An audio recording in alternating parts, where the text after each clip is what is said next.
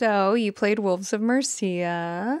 I did play Wolves of Mercia. So Rowan talked about it on our podcast last season.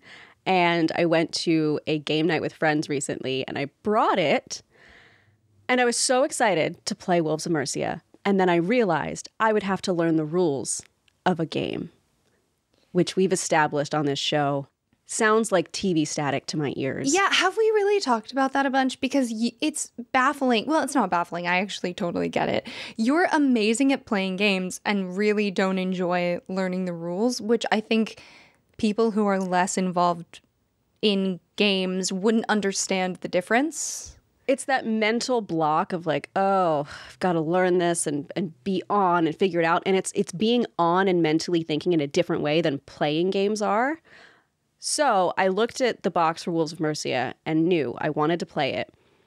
And so I sent a quick text to my friend, Rowan, and my friend, Spencer, and said, How difficult would it be to teach me the rules of Wolves of Mercia?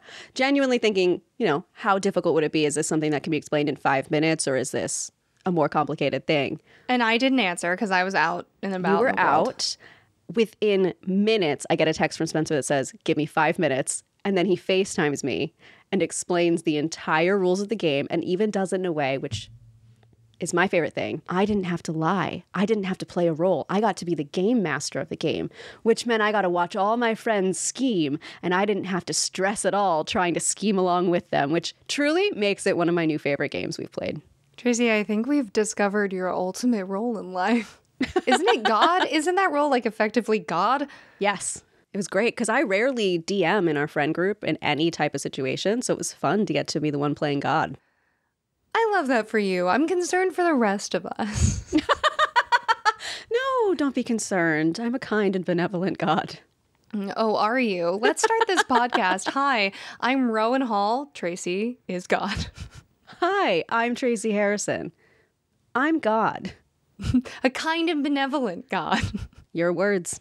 And this is Willing and Fable, the Mount Olympus of podcasts that brings you original retellings and in depth research on the history, mystery, and mythology that makes the world so fascinating. I don't think I can start the podcast that wonky as the first episode of season four.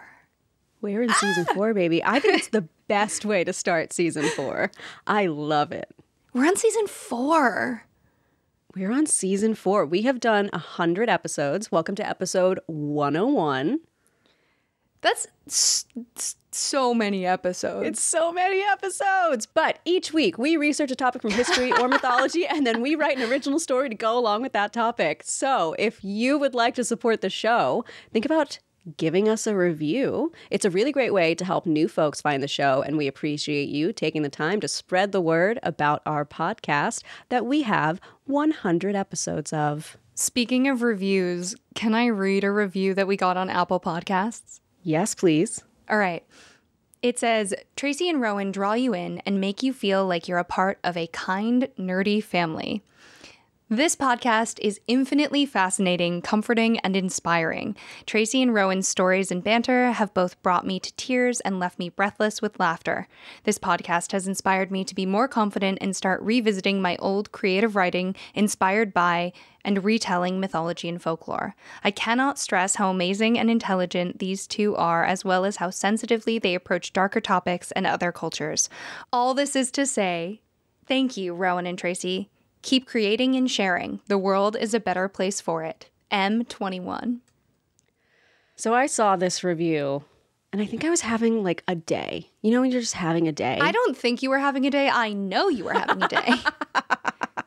this review was so sweet and and the part that really stuck out to me was that we have inspired someone else to pick up writing again and to fall in love with that medium and that really struck a chord in my heart it's, yeah, it, oh, it's a, a shame that words are failing me on a podcast. Um, it, it makes it feel like a creative writing club almost. And it Yeah. also, I just think of all the times that writers that I admire have spurred me back to my own work.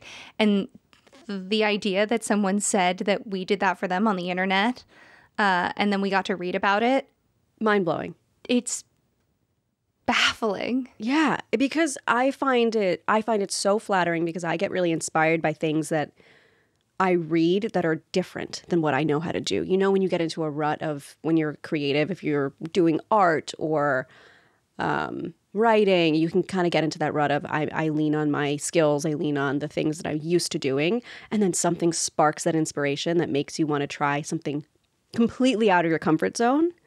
To to the idea that we could be that for someone else was what really got to me. Yeah, it. I don't know. I've read it m- more than once on mm-hmm. on a couple different days that were spicy, and I really appreciate it. And and truth be told, when you review us, it does make a difference online with people finding the show, but also it just makes us feel gosh darn good. Or you can support the show by going and finding your great great grandmother's cookie recipe oh. and recreating it. Maybe bring along some friends and family while you do it.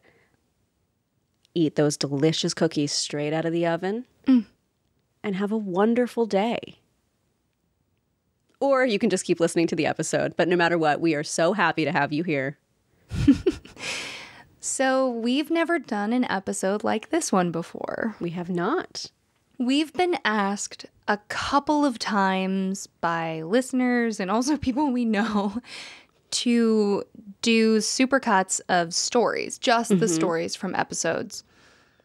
And we've never done it before. I don't exactly know why. I don't know either, other than it was nice to have this little break to sit back and kind of revisit the old stories because during our seasons, it's pretty much go, go, go, move forward. What's the next thing? How can we improve? What can we try new? That we don't always think back to what we've done. So, this was a really fun exercise for me to get to go back and explore what we've created already.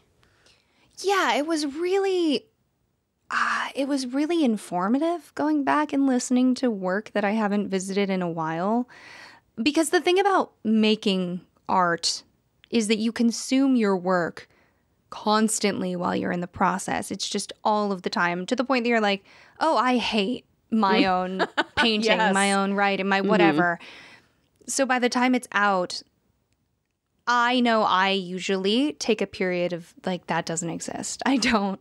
Once an episode's out, I don't acknowledge it. But you and I do both consume our older work because you have to. You have to know what you've done and and learn. And this show is now we're entering year 4 so we've changed a lot over time. We have. And I don't think we've really taken stock of that in quite this way ever before.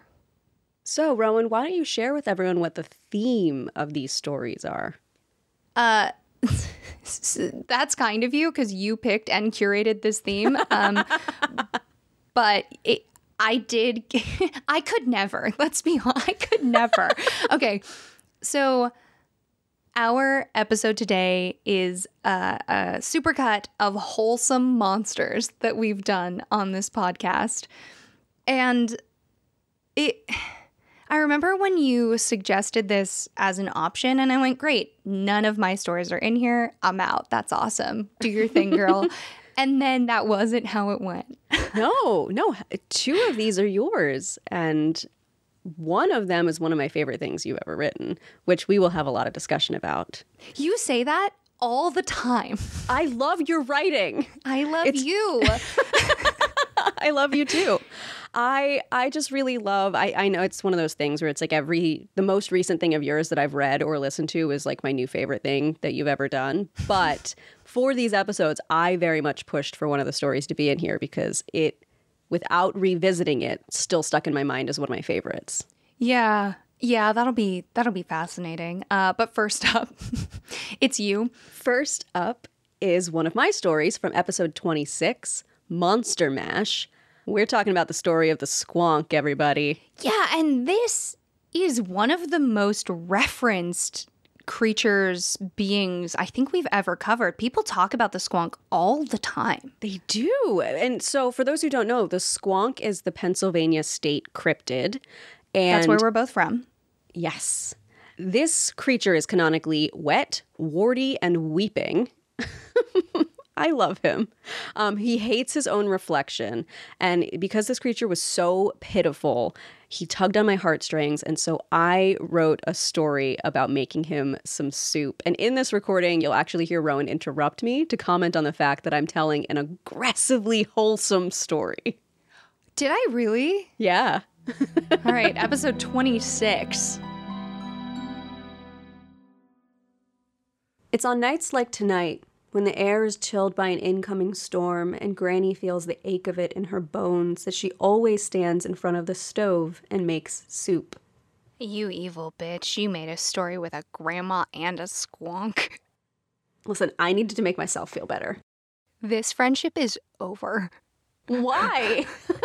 It's too many emotions. no, it's all good ones. I don't do sad things. All right. I grew up in the woods of northern Pennsylvania in a small but cozy cottage that my great grandfather built in the woods. My family has lived in this house since my granny was a little girl, and for a long time I never thought to wonder why she did the things she did. I never questioned it as a child. Parents and grandparents often do things children barely understand, let alone question. In fact, it wasn't even until I got older that I really started to notice the habit at all. That's when I noticed that she didn't just do this ritual on stormy, late summer nights, but any time the weather was unbearably cold or particularly harsh. Without fail, each time, my granny would pull herself up from her favorite chair, every bone in her small body seeming to crack, and walk her way over to the stove. Once the soup was steaming hot, she would place it into a large mug or bowl and walk straight out the front door with it and put it down on the porch. She always kept soup in the freezer or the fridge, and if we ran out, she would immediately make more.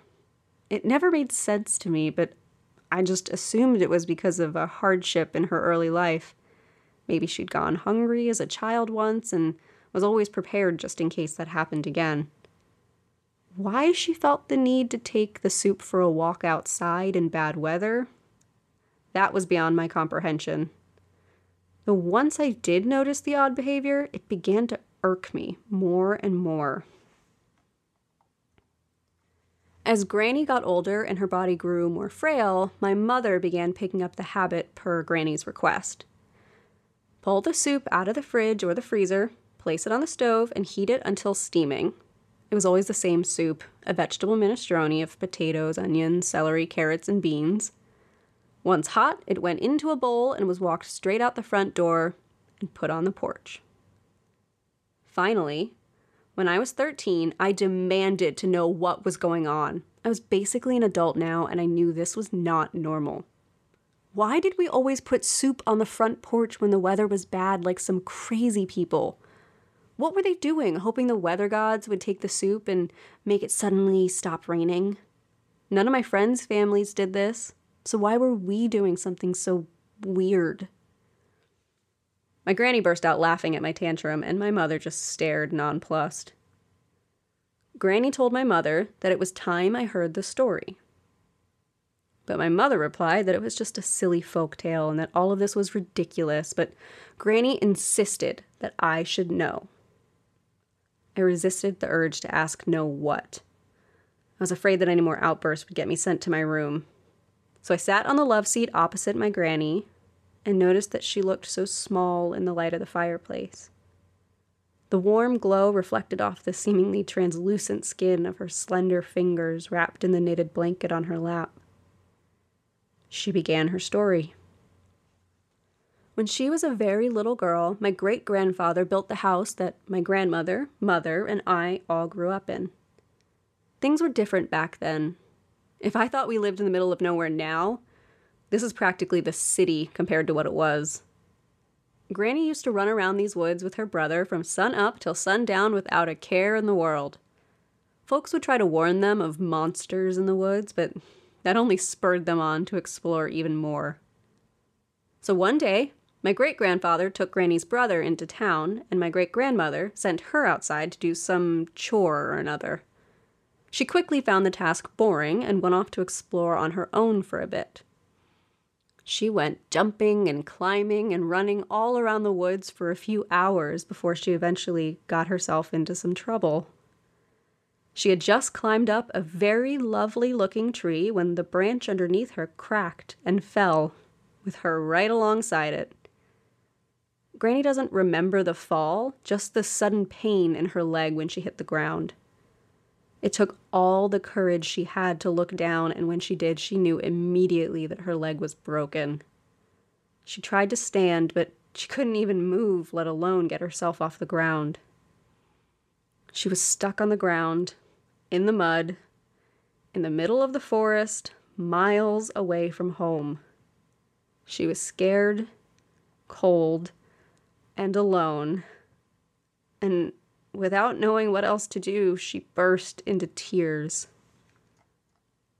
It was in the midst of her weeping that she heard a noise in the brush beside her. She whipped her head to face the sound and let out a squeal of surprise at what stood before her. A hideous, slimy creature with sagging skin and small warts on its body. The creature let out a little yell just as she did upon seeing it. It dashed back behind a bush, shaking in surprise as little droplets flung from its loose skin. It had a small snout like a pig and a rounded body that ended in a nubbish little tail. It was too wide to fit behind the bush, so its ears and sides poked out from the edges, clearly visible to Granny. It just stood there, shaking, for a few moments before Granny realized that it, it wasn't trying to hurt her. She called out to it, this time in a gentle voice, asking it to come out of hiding. Slowly, the creature came out of its ineffective hiding spot and made its way towards my grandma. It had large, round eyes filled with wet looking tears, and a trail of liquid followed as it walked. It approached my granny slowly and cautiously, all the while, she gently urged it forward. Hello there, little one. You're just as sad and scared as I am, aren't you? What are you doing out here? The creature didn't respond to Granny, but its sad, large eyes looked over her. It noticed her leg, the ankle now swollen to a large and angry looking mass. I'm hurt, she said, as if confirming what the creature seemed to already know. Could you. could you help me? I can't make it back home by myself, and I'm afraid I'm rather stuck here otherwise. The creature was surprisingly quiet as it moved towards my granny. It hesitated before her as if it was afraid of what might happen should it come too close. She reached out her hand slowly so as to not scare it away, and when she touched its skin, she was surprised by the way it felt. It felt similar to when she and her brother would pick up toads in the woods, although it was slimier than a toad, but the feeling wasn't unlike the small creatures. She was surprised. She expected it to feel worse based on the trail of liquid that followed the creature, but it wasn't as bad as she expected. The creature leaned into her hand and then moved forward and shuffled its round little body under her arm and pushed up off the ground to help her stand. She wobbled for a frightful moment before finding her balance and resting much of her weight on the creature's back. You did it! I'm actually standing! Oh, you magnificent creature, you did it! She exclaimed this in pure joy, and the creature, clearly delighted by her response, let out a sort of honking sound. It was a mix of a squeak and a low honk that caused Granny to let out a laugh. What an adorable laugh you have! A squonking little sound. That's it! I'll call you Squonk. How does that sound, friend? In response, the creature wiggled slightly and made more of the honking laugh, clearly pleased. Squonk it is, Granny declared. Now, if you would please help me walk home, Squonk, I'd be ever so grateful. The pair hobbled their way back to the house in a slow but steady process of hops, limps, and jumps. When Granny arrived back to the cabin, her mother was at the front door, clearly worried about her missing daughter. She rushed forward, scooped Granny up in her arms, and held her close. It took her mother a long moment to notice the creature, but when she did, she looked at it with concern and appreciation rather than fear. Great grandma came from a time when you respected and appreciated the creatures of the woods, and you did not accept their help without offering gratitude and something else in return. She did not question the creature's presence. Instead, she offered it a hearty thanks for helping her daughter. In fact, once she had Granny settled inside, she went over to the stove and poured some of the soup she'd been making into a large bowl and brought it outside. Squonk was hesitant at first, but eventually made its way over to the bowl of delicious food. As soon as it realized what was being offered, it scooped up the bowl and scurried happily back into the forest just as the sun fell below the horizon. The next morning, a perfectly clean bowl was left on the front porch. Over the years, Granny learned that on nice, warm days, Squonk preferred to spend its time alone in the forest but when the weather got bad or turned cold, she always left out a bowl of warm soup to help the creature out, and it always left the bowl by the front door come morning. She rarely caught sight of it again, but she always knew it was there. Sometimes it would even leave little gifts along with the bowl, such as a shiny rock or a particularly pretty feather. As Granny finished telling me the story, my mother handed me a bowl of hot soup. She whispered for me not to take the story too seriously, as it was just a folk tale passed down through generations. Still, she suggested I put the bowl outside anyway. At least the raccoons might enjoy a nice meal, and it would make Granny happy to see me do it. So I got up and took the bowl outside and placed it on the edge of the front porch. It hadn't started raining yet, but the sky was growing darker by the minute. I sat on the wooden swing, staring at the bowl of soup for a few minutes while waiting for the sky to open up and start a downpour. When I first saw the pair of eyes glinting in the fading light, I assumed it was a wild animal who caught scent of the food. But I was wrong. Out of the tree line came a creature I couldn't have imagined if I tried. Loose skin hung around its body in wrinkles like an overweight, hairless cat. A small upturned snout sat below large, wide set eyes. It had small warts along its body, and every single inch of it was covered in a wet looking slime. I hesitated when it saw me, just as it did when I laid eyes on it. We stared at each other for a long moment before I spoke. Squonk? Is that you? My granny told me about you and how you helped her. Thank you for what you did. My mother doesn't believe you exist, but I can see that Granny told the truth. You don't have to be afraid here. We're your friends. I promise. You will always have a friend here. With those words, Squonk came forward, took the bowl, and rushed back off to the woods. As it left, I noticed that a small geode sat where the bowl had been. I picked it up and walked back inside, and as soon as Granny saw what was in my hand, she smiled.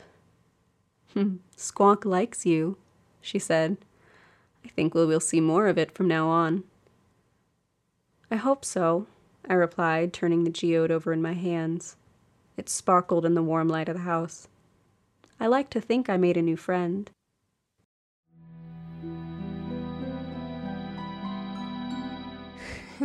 okay the Squonk story mm-hmm. has what I consider to be the four hallmarks of a Tracy story. okay, all right. I have four hallmarks. This is exciting. What are the four hallmarks of a Tracy story? One, it's wholesome. Yeah. It's cozy. It ends well. It's adorable. It's wholesome. It's good. Two, there's a grandma I was about to challenge you to be like, I don't write about grandmas that often. I do. Uh, I love a grandma. You I do. do. I do. You write about grandmas frequently, and even the characters that aren't grandmas are kind of like sometimes still grandmas. Because I am sometimes still a grandma, and you write what you know. She's not wrong. Three, family rituals. You Ooh. love a family ritual. And then four, because they're related, food. Oh, yeah. Yeah. You love a family ritual with food too, but like the molasses flood has some of that. Oh my God, you're totally right. We were just talking about the molasses flood. We were just talking about the molasses flood.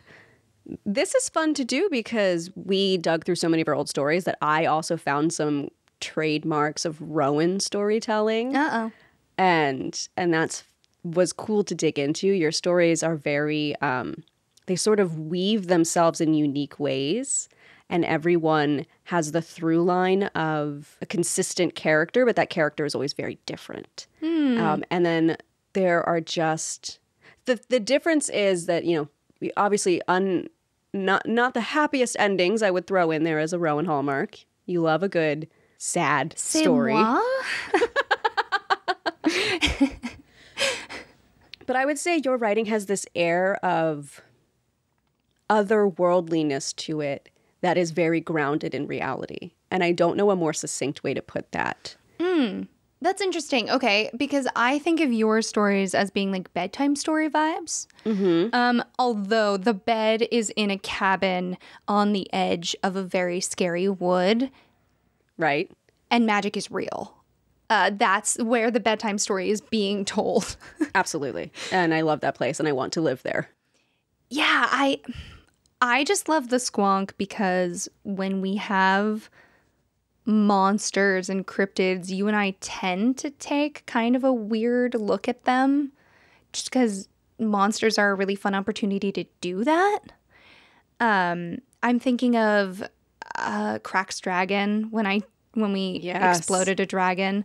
Um, even Kappa, which is a very like specific myth, I felt like you let yourself really dive into that. That's another family centric story. That is another family centric story that has food because cucumbers play a big part in that story. And there's a ritual, yeah. a family ritual mm-hmm. about interacting with the Kappa. Huh. I may need to branch out this season. Don't even get me started listening to my own work. But anyway, I love the squonk because and and that's one of the reasons why I, I think I asked if we could start with it once you pitched it because it's just I think when people think of your writing, they think of the squonk. Yeah. I I've said it before in the podcast, but I'll say it here.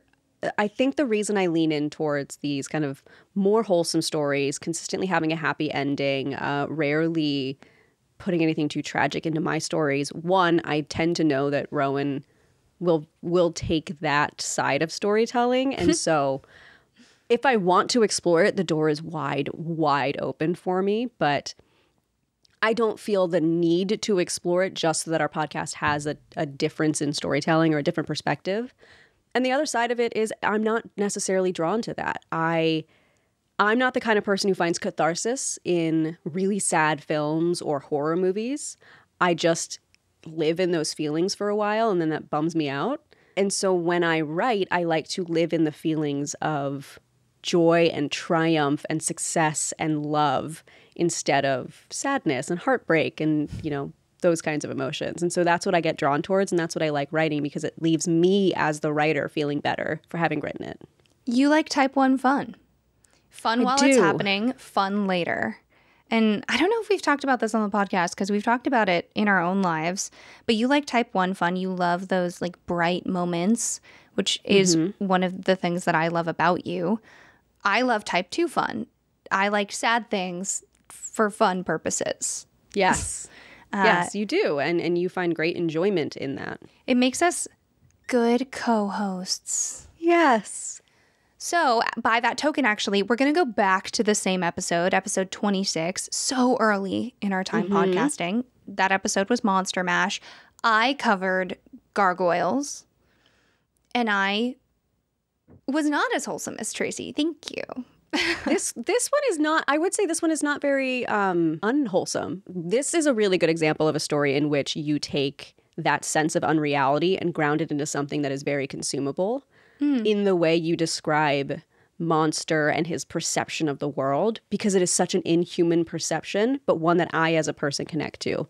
I loved this story so much that I drew fan art of your character after it. That's how much I loved this story.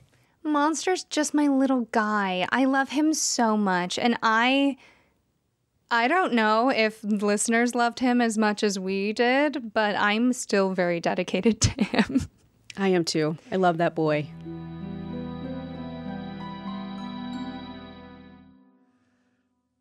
One might never realize it now. as there are bright, delightful worlds to look down upon in the palm of your very hand.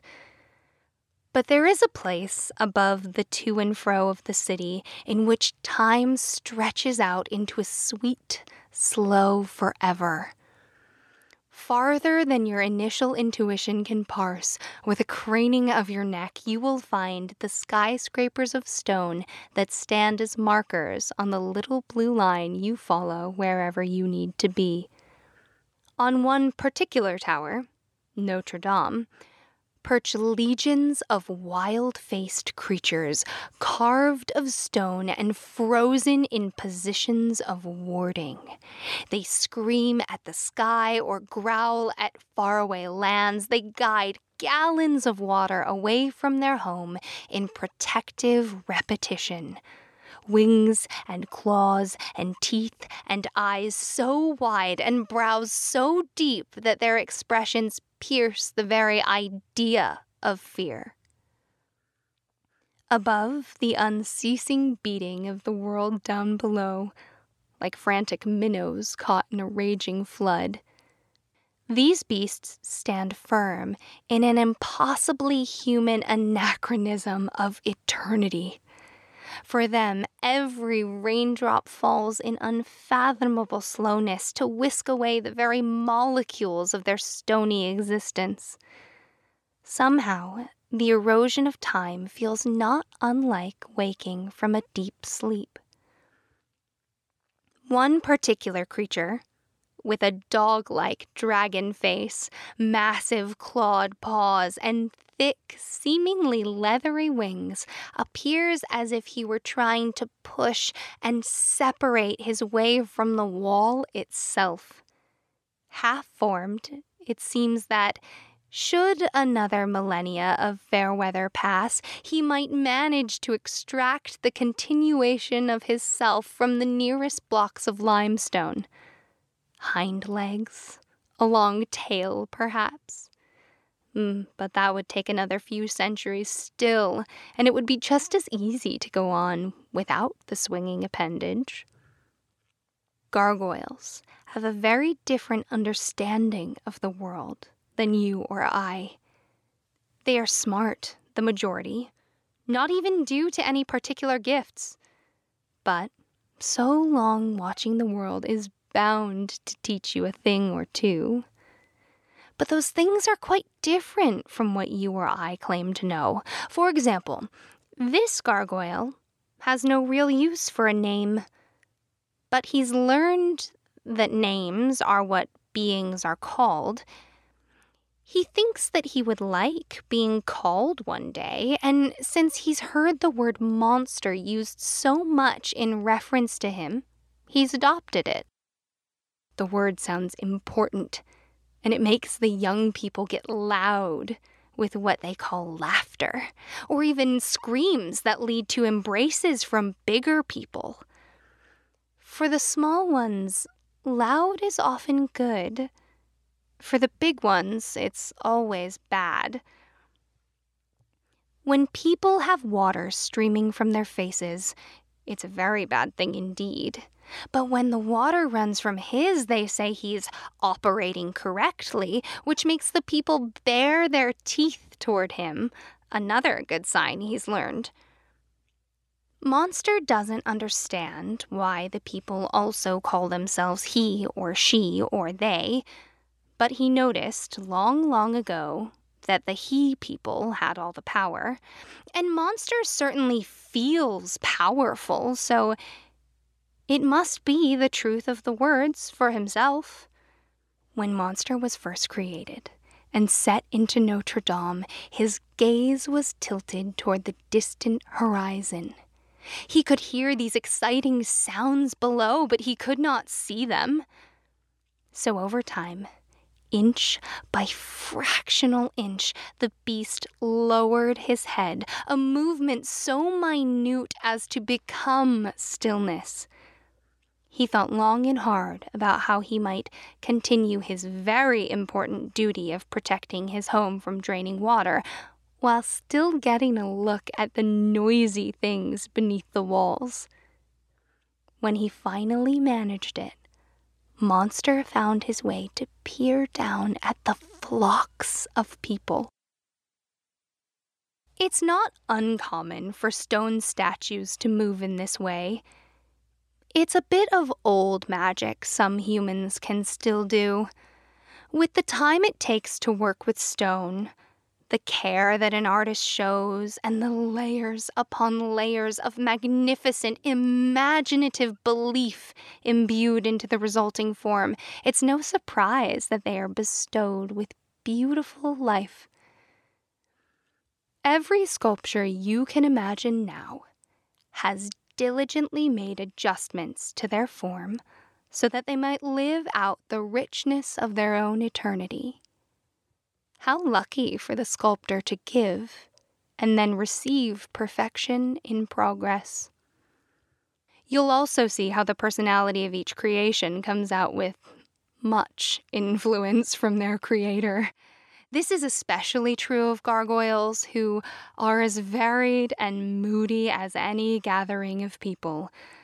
The gargoyles and the grotesques and the chimera might chat for unceasing hours if only the wind would blow words through their open mouths more often.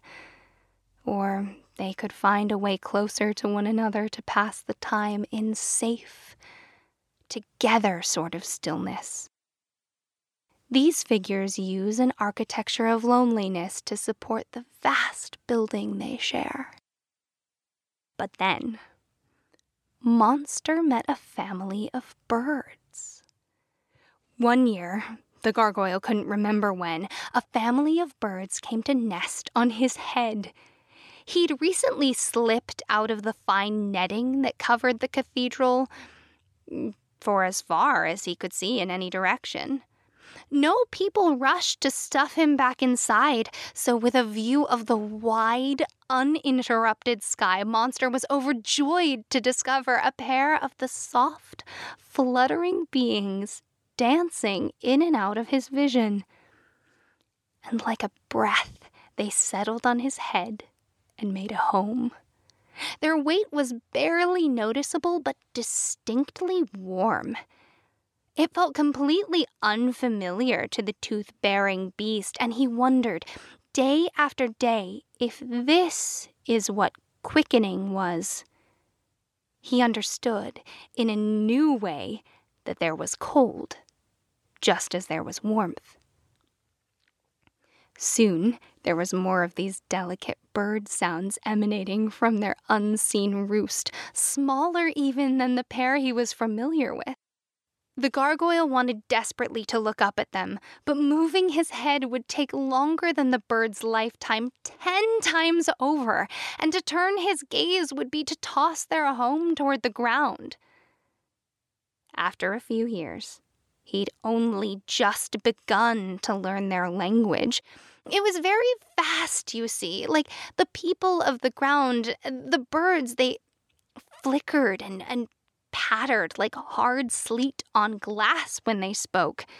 Monster understood the language of eternal things sun, stone, moon, time.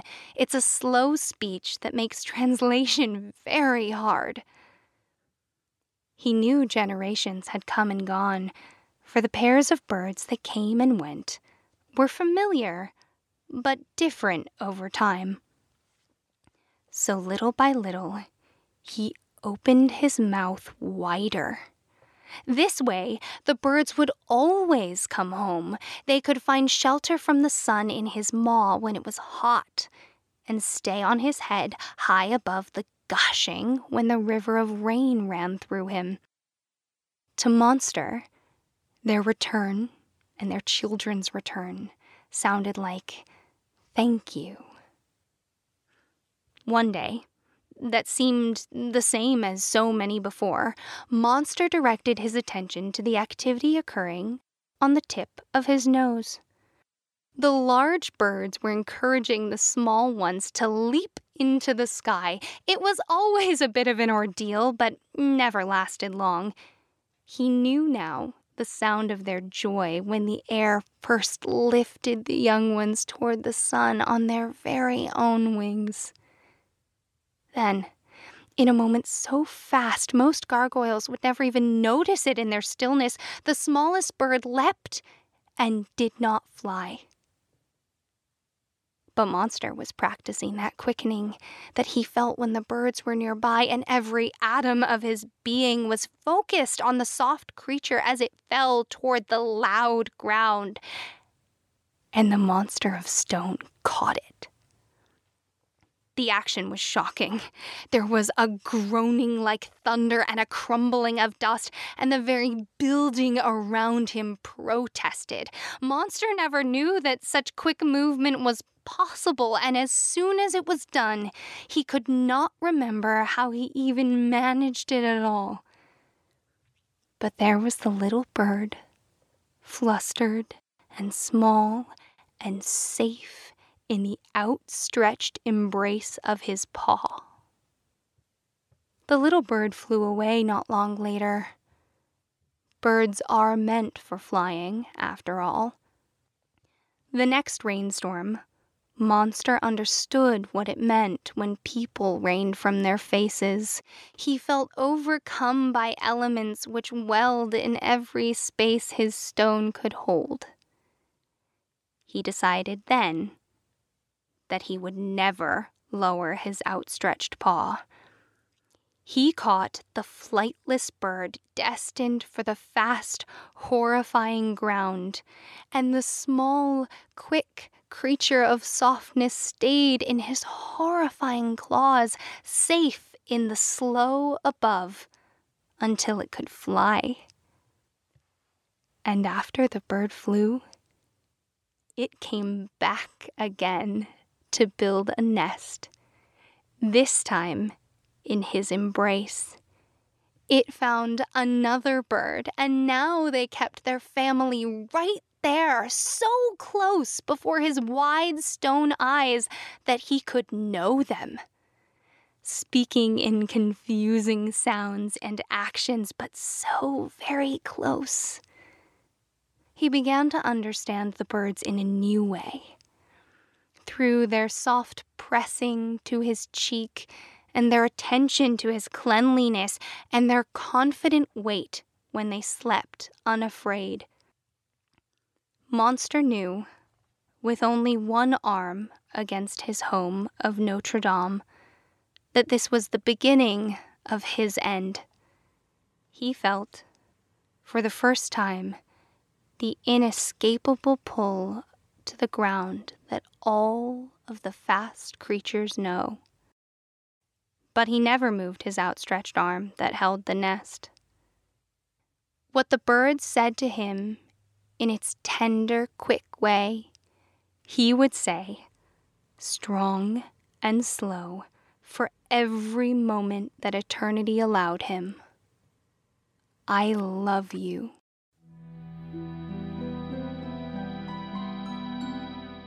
So, the way that you weave the words in this story to express the length of time that Monster lives is one of the things that is the most impressive and effective in this story to me. Every time that I come back to it, you find a way to communicate the concept of time in a way that I have not seen anyone else do. And I love it. Here's the thing you're being so kind saying this. You're not doing the call me out version, but the call me out version is I write about time so much, and I didn't know that until we really did this big look back.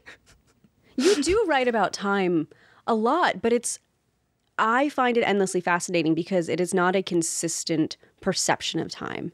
It's the perception of time from creatures who live for a second or creatures who live for millennia and what that feels like and how that looks. But yeah, see, I think you do the way that I, I would say I have an interest in families and rituals.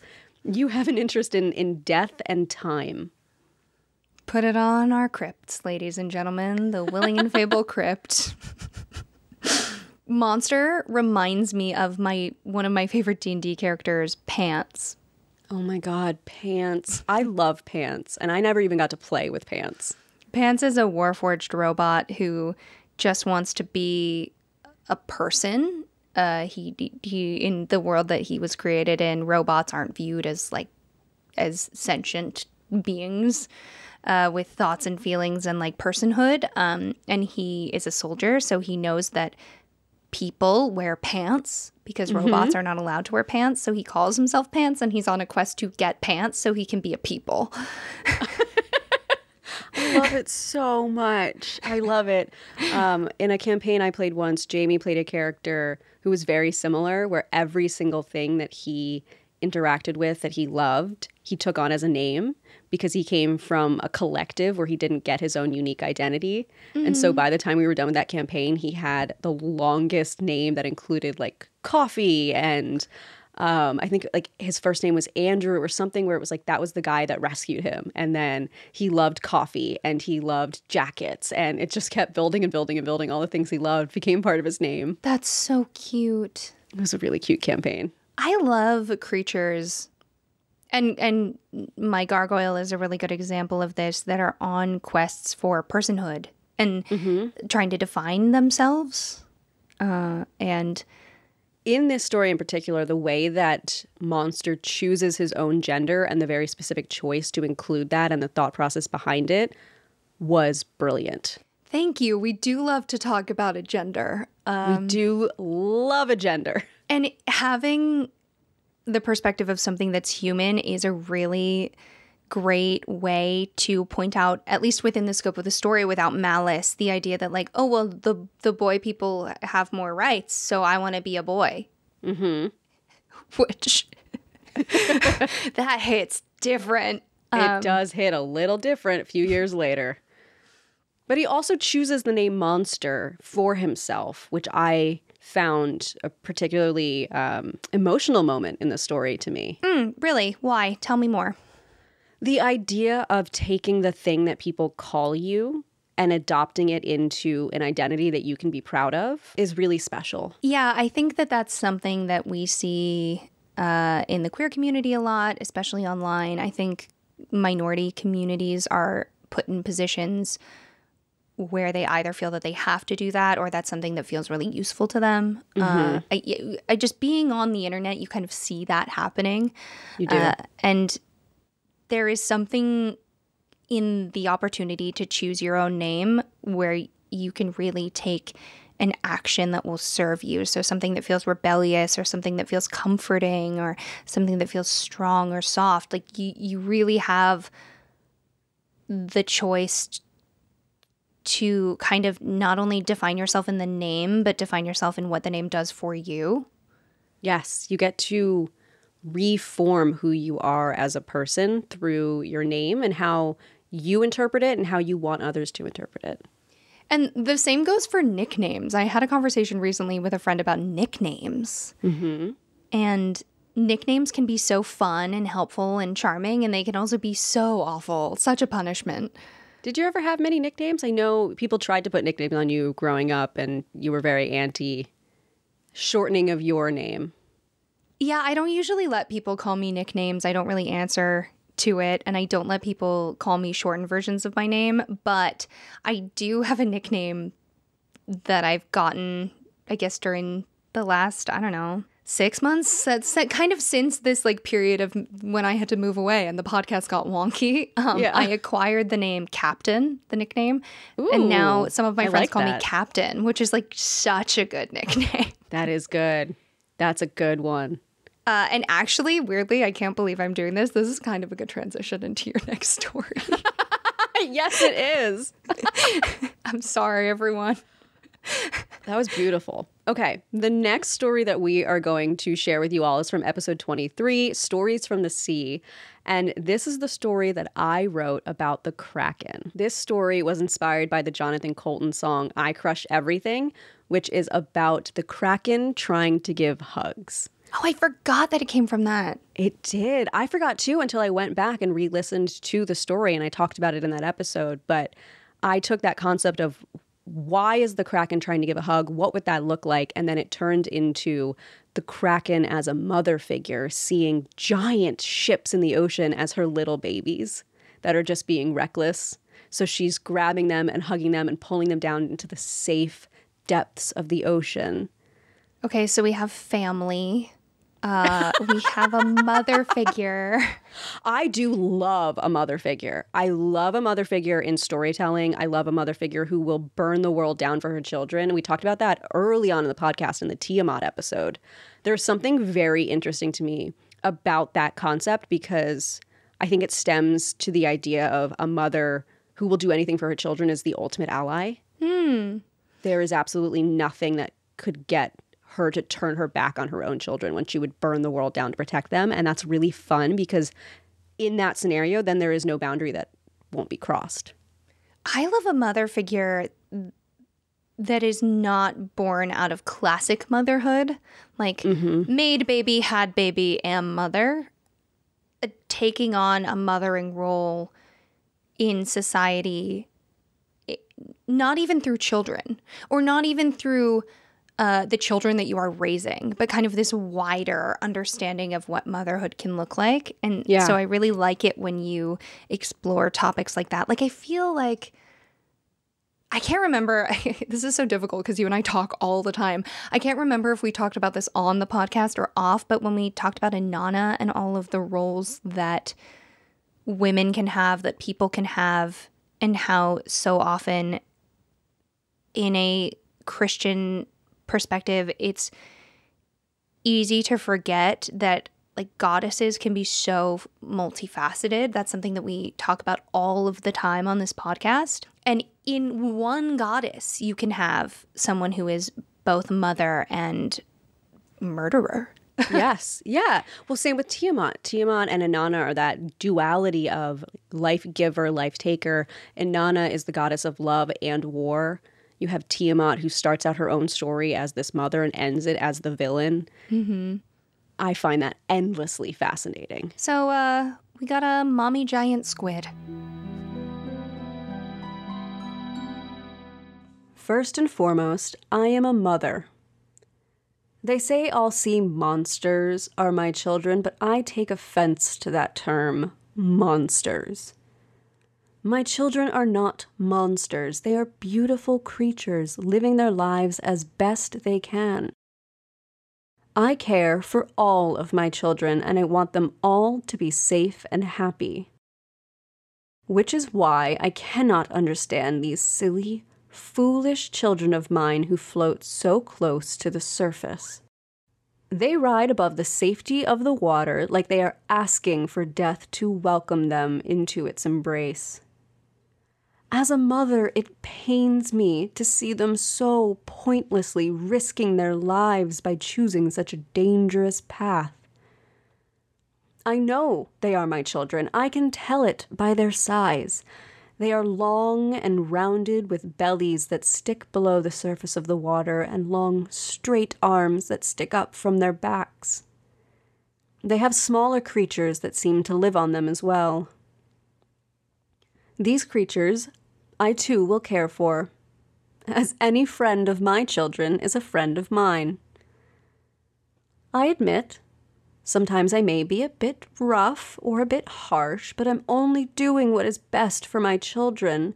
When I see them gliding carelessly across the top of the water, heedless of the danger it presents, I can get a bit frustrated.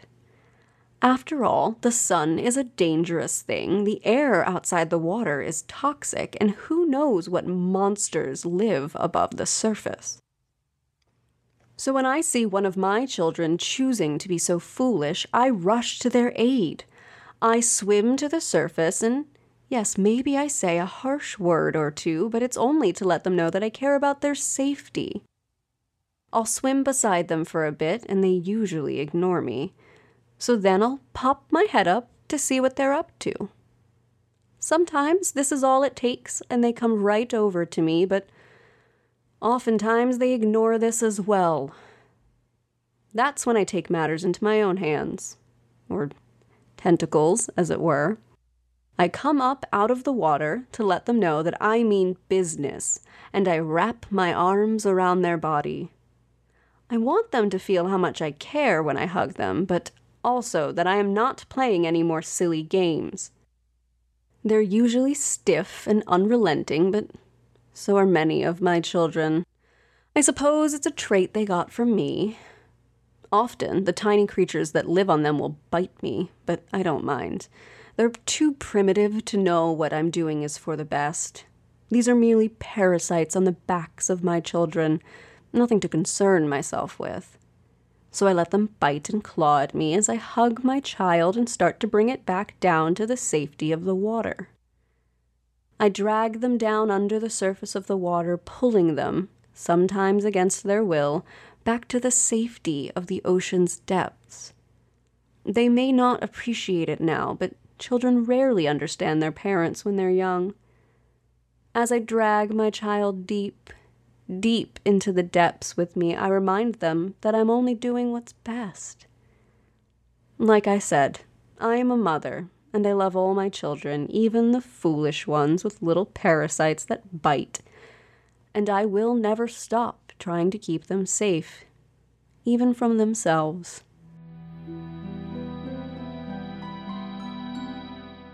I remember it having to be cut out of this episode how hard I laughed when you first described the little people on the ships as like parasites, just little biters.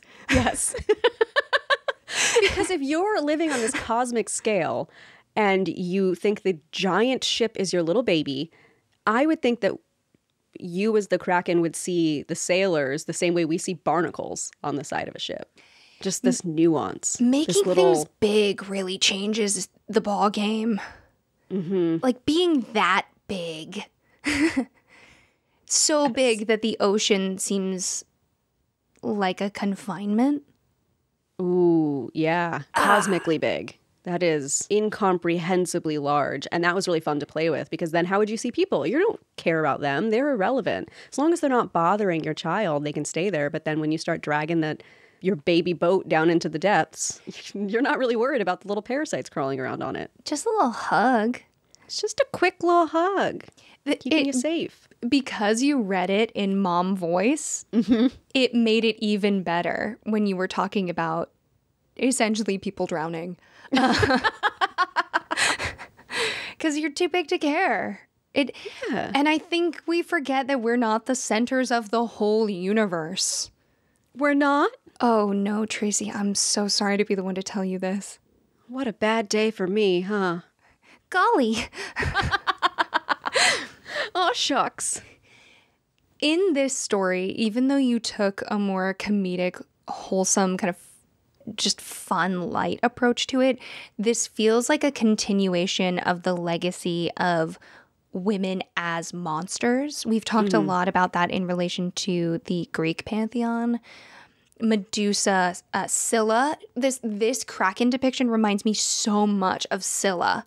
I would love to write a follow up to this where Scylla is like the sister of the Kraken in a like spiritual sense, and it's like Aunt Scylla and what that looks like. How fun would that be? Well, Scylla also is filled with rage yes. at people in a way that this Kraken is not, which is you know, you can talk about that for better or for worse. Like, why are these monsters always women? Why are they always upset? Why why are they man killers? Blah blah blah.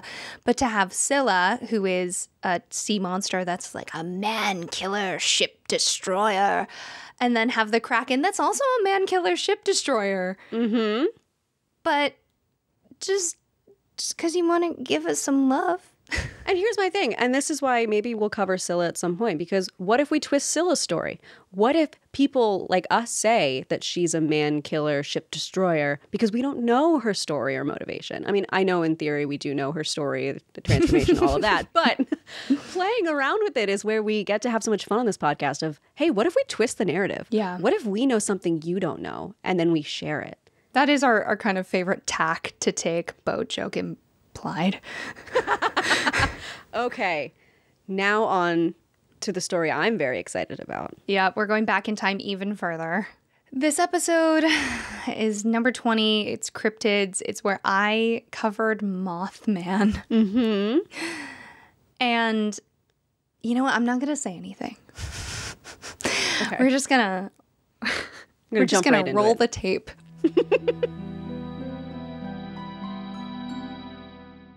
The following is a series of cut together recordings left on the Point Pleasant Register voicemail. Um, hey, uh, I'm Daniel. Uh, I've lived in Point Pleasant for my whole life, except college.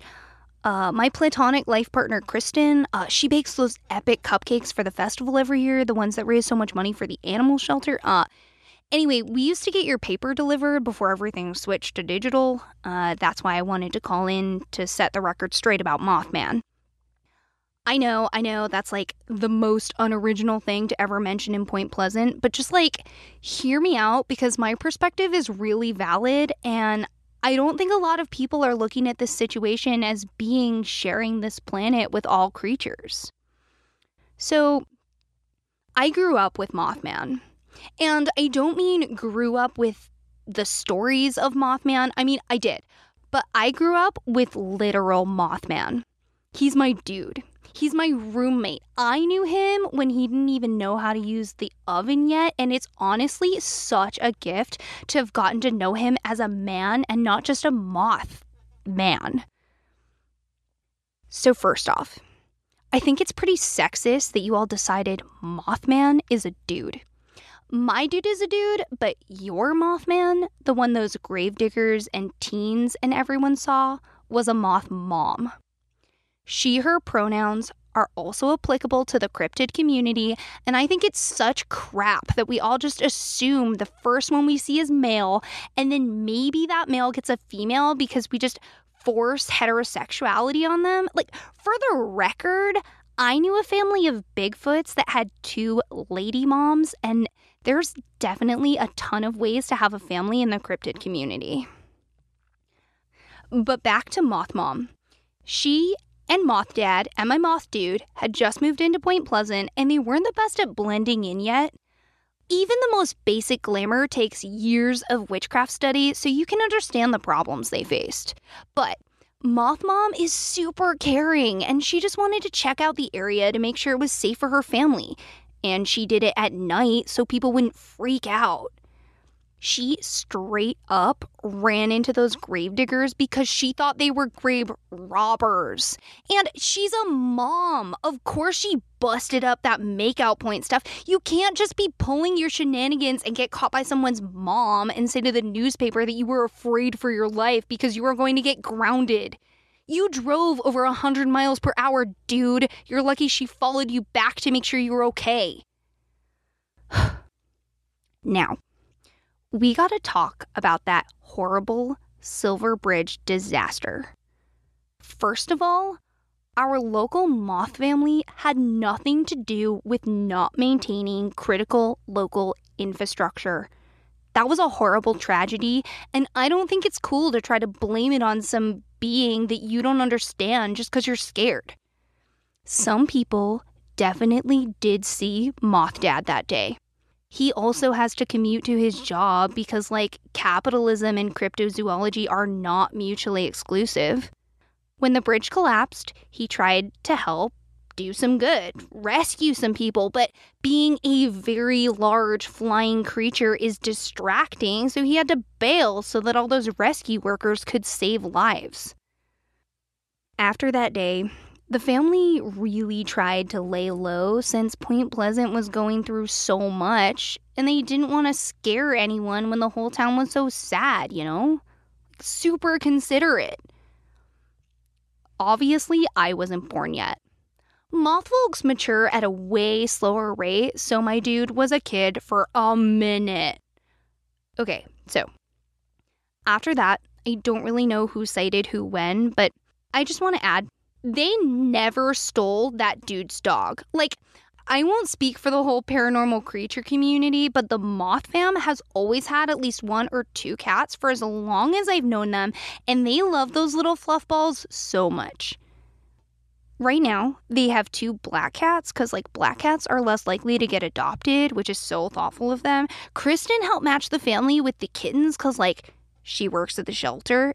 Anyway, the cats' names are Strickler and Keel because, like, how sick nasty is it to name your pets after the bros who wrote books about you? Anyway, I don't want to take up too much of your day, and thank you so much for listening to this. Super cool. I just want to update you on a few things because I think it will make some people who are scared feel like way chiller. First off, Moth Mom and Moth Dad moved away.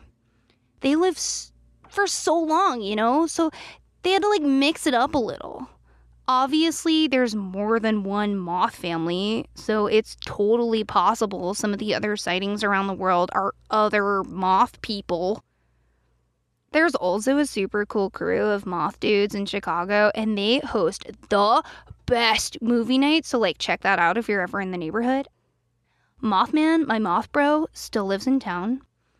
Uh, I'm not gonna tell you where, so just like chill. But they all come into town for the festival every year, like the whole family. It really makes them feel so good. You have no idea. Like, how cool is it for them to be able to just walk around as themselves for the weekend without anyone spazzing out because there are so many people in costumes? So, keep an eye out, I guess. Oh, and y'all better watch out because Mothman and I are gonna dust you all at this year's pancake eating contest. We are practicing. Uh, so cool, yeah. Um, take care of yourself, uh, reporter person, and uh, like happy Halloween.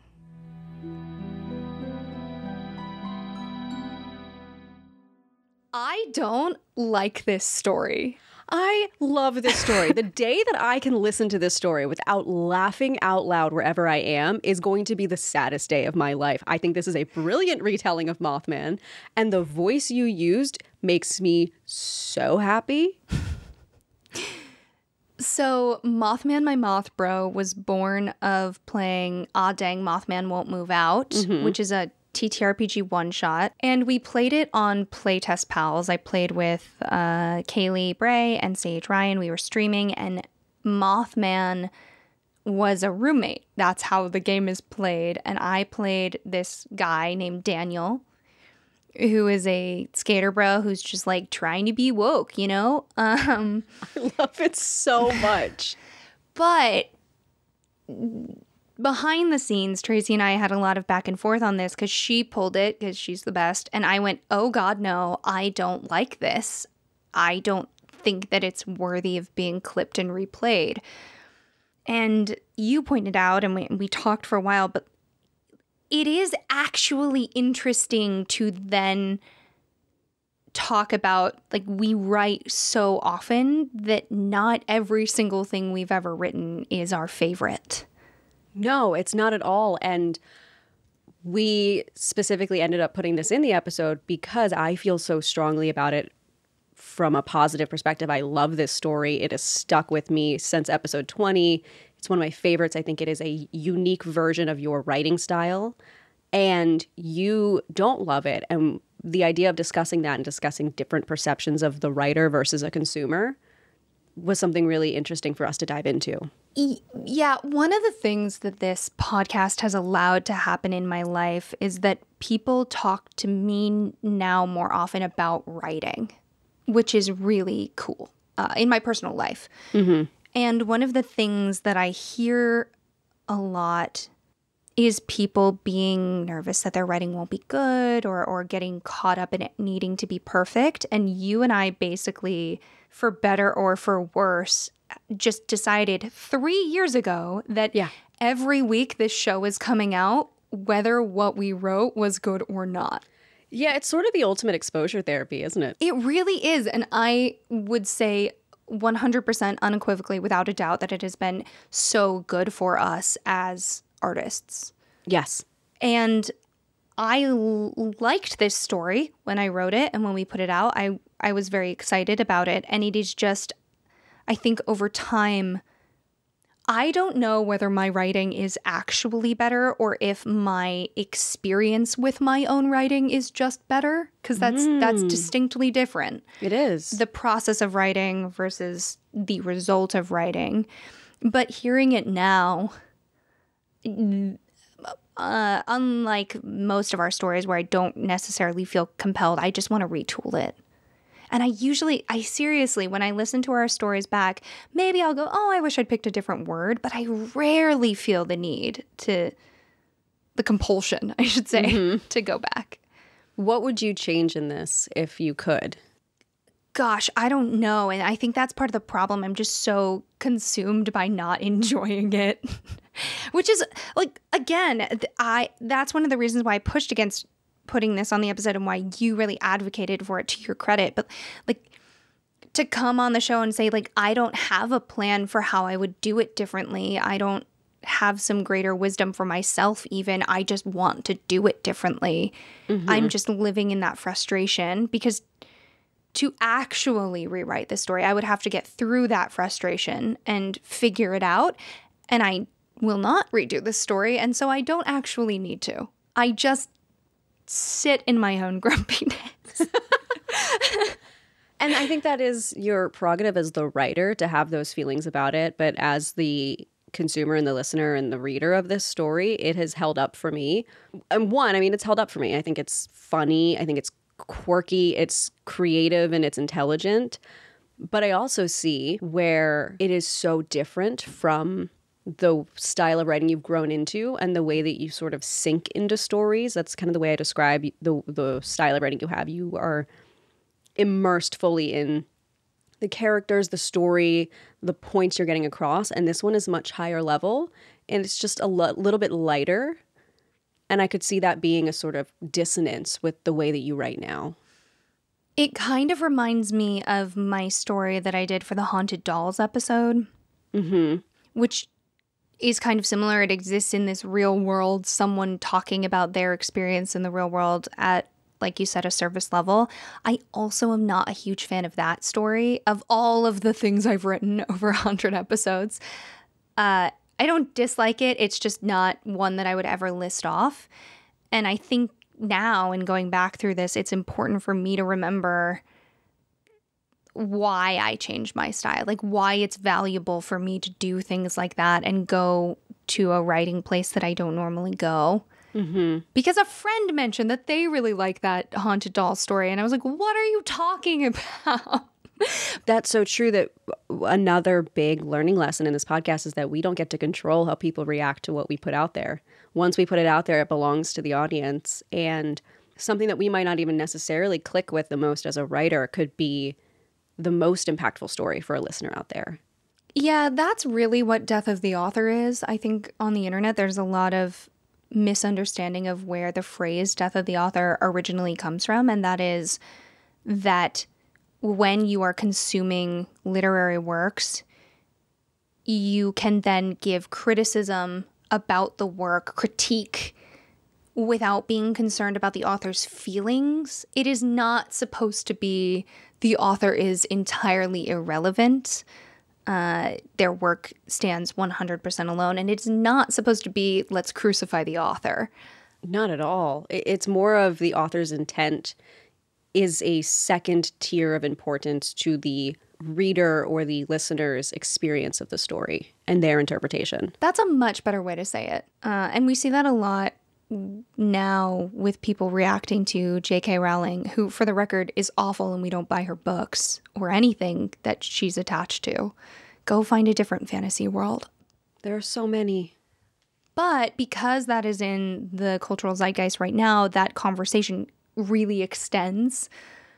We saw it a lot with Lolita. Yes.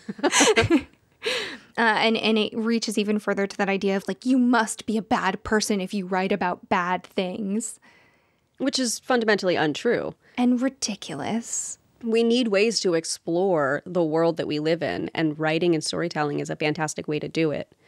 So you might not always be writing about the greatest thing. I know I'm not someone who always writes about the big bad evils in the world, but that's more of a personal choice because I like to sink into other things. But to explore the darkness in the world is so important and valid.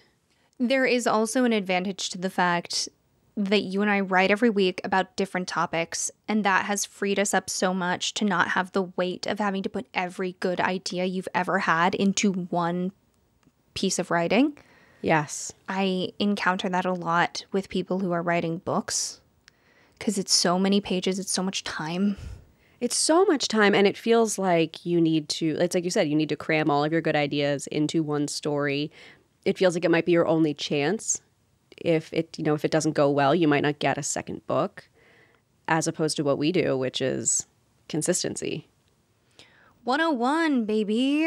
101, baby. So that's our first story supercut. I guess s- story time is probably Story a better time? word for that. Story time. Yeah, story time. These are story time episodes. We're getting together and we're sharing stories around the campfire. it's like a little mixtape, but for bedtime. Ooh, I love that. So before we wrap up, Tracy, tell me something good. All right.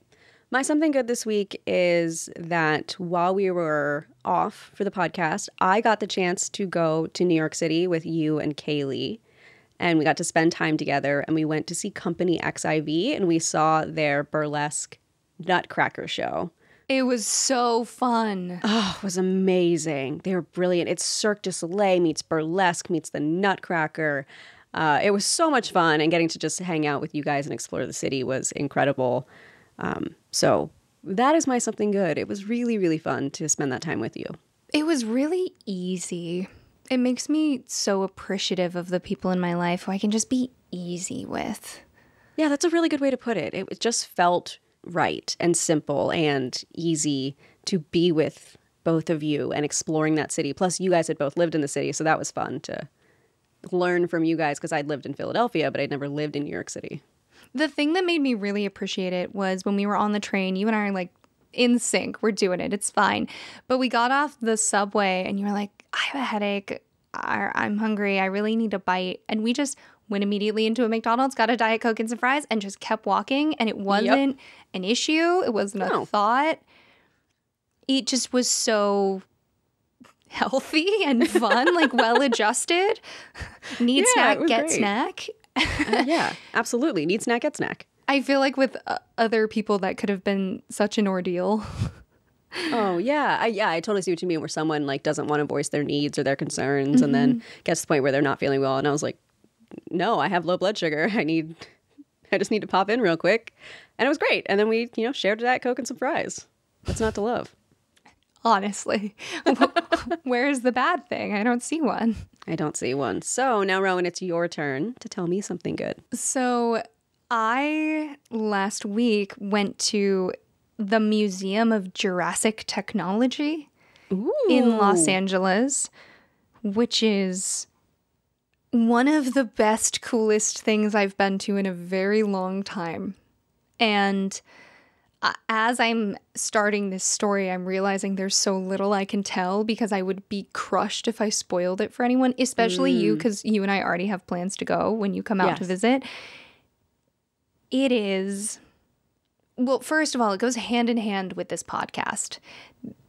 There, it is simultaneously sh- like turning the light on society and making a comment on it and just is an absolute buck wild journey where the entire time you're like what? Wait no wait what? No wait now wh- what? Just over and over again. Um, and it has everything from science to history to art to stories Oh, to I'm so beyond sold on this. real birds Okay, I love birds, so that's exciting for me. I do have some people in my life who are afraid of birds, so it's good to know because some people really don't like birds. Well, the bird thing is very optional, but you can go up onto the roof of this building and have tea in a little garden where mourning doves are just hanging out.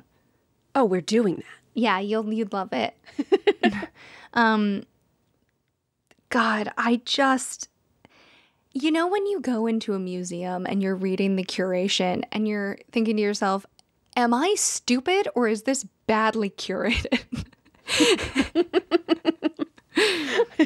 Yes, but usually it's just me being like, wow, wish my brain was better, huh? Oh, I really have the audacity. I walk around a museum with the audacity. I'm like, nope, I don't like this. No, you should have focused on something else when you were curating. This is foolish. You have no idea what the artist was thinking. Shut your mouth. And like you, you know what? Good for you. Don't let white men have all the audacity. You should have the audacity to critique a museum curation. I do want to be clear though, I keep that between me and maybe my companion if they want to participate in that. I'm not going to march around a museum and say that. Oh my um, god, that would be so funny. But the Museum of Jurassic Technology takes that feeling of like, am I stupid or is this curation confusing and just runs with it. Oh, I love that. Oh, I love that. So, g- getting out and doing stuff in the world, man. It's pretty nice. Witches, man. Witches, man. All right, everyone. Thank you for joining us for episode 101. And remember that stories grow with the telling. So if you like what we do, tell a friend. Or tell a foe. And we'll see you soon, okay? 101! 101.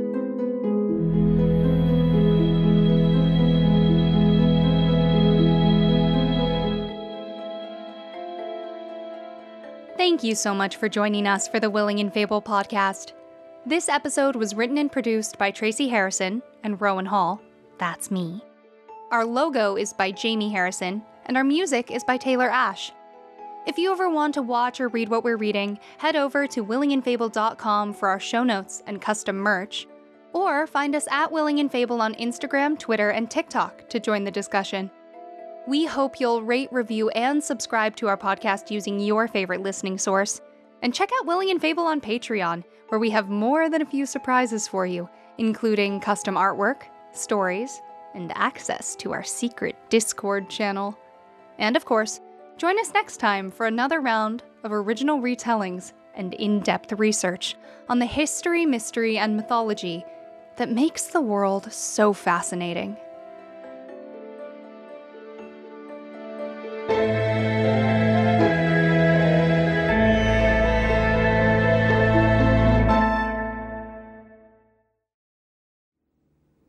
The bloody Red Baron and Snoopy are having a fucking battle over the top of my house.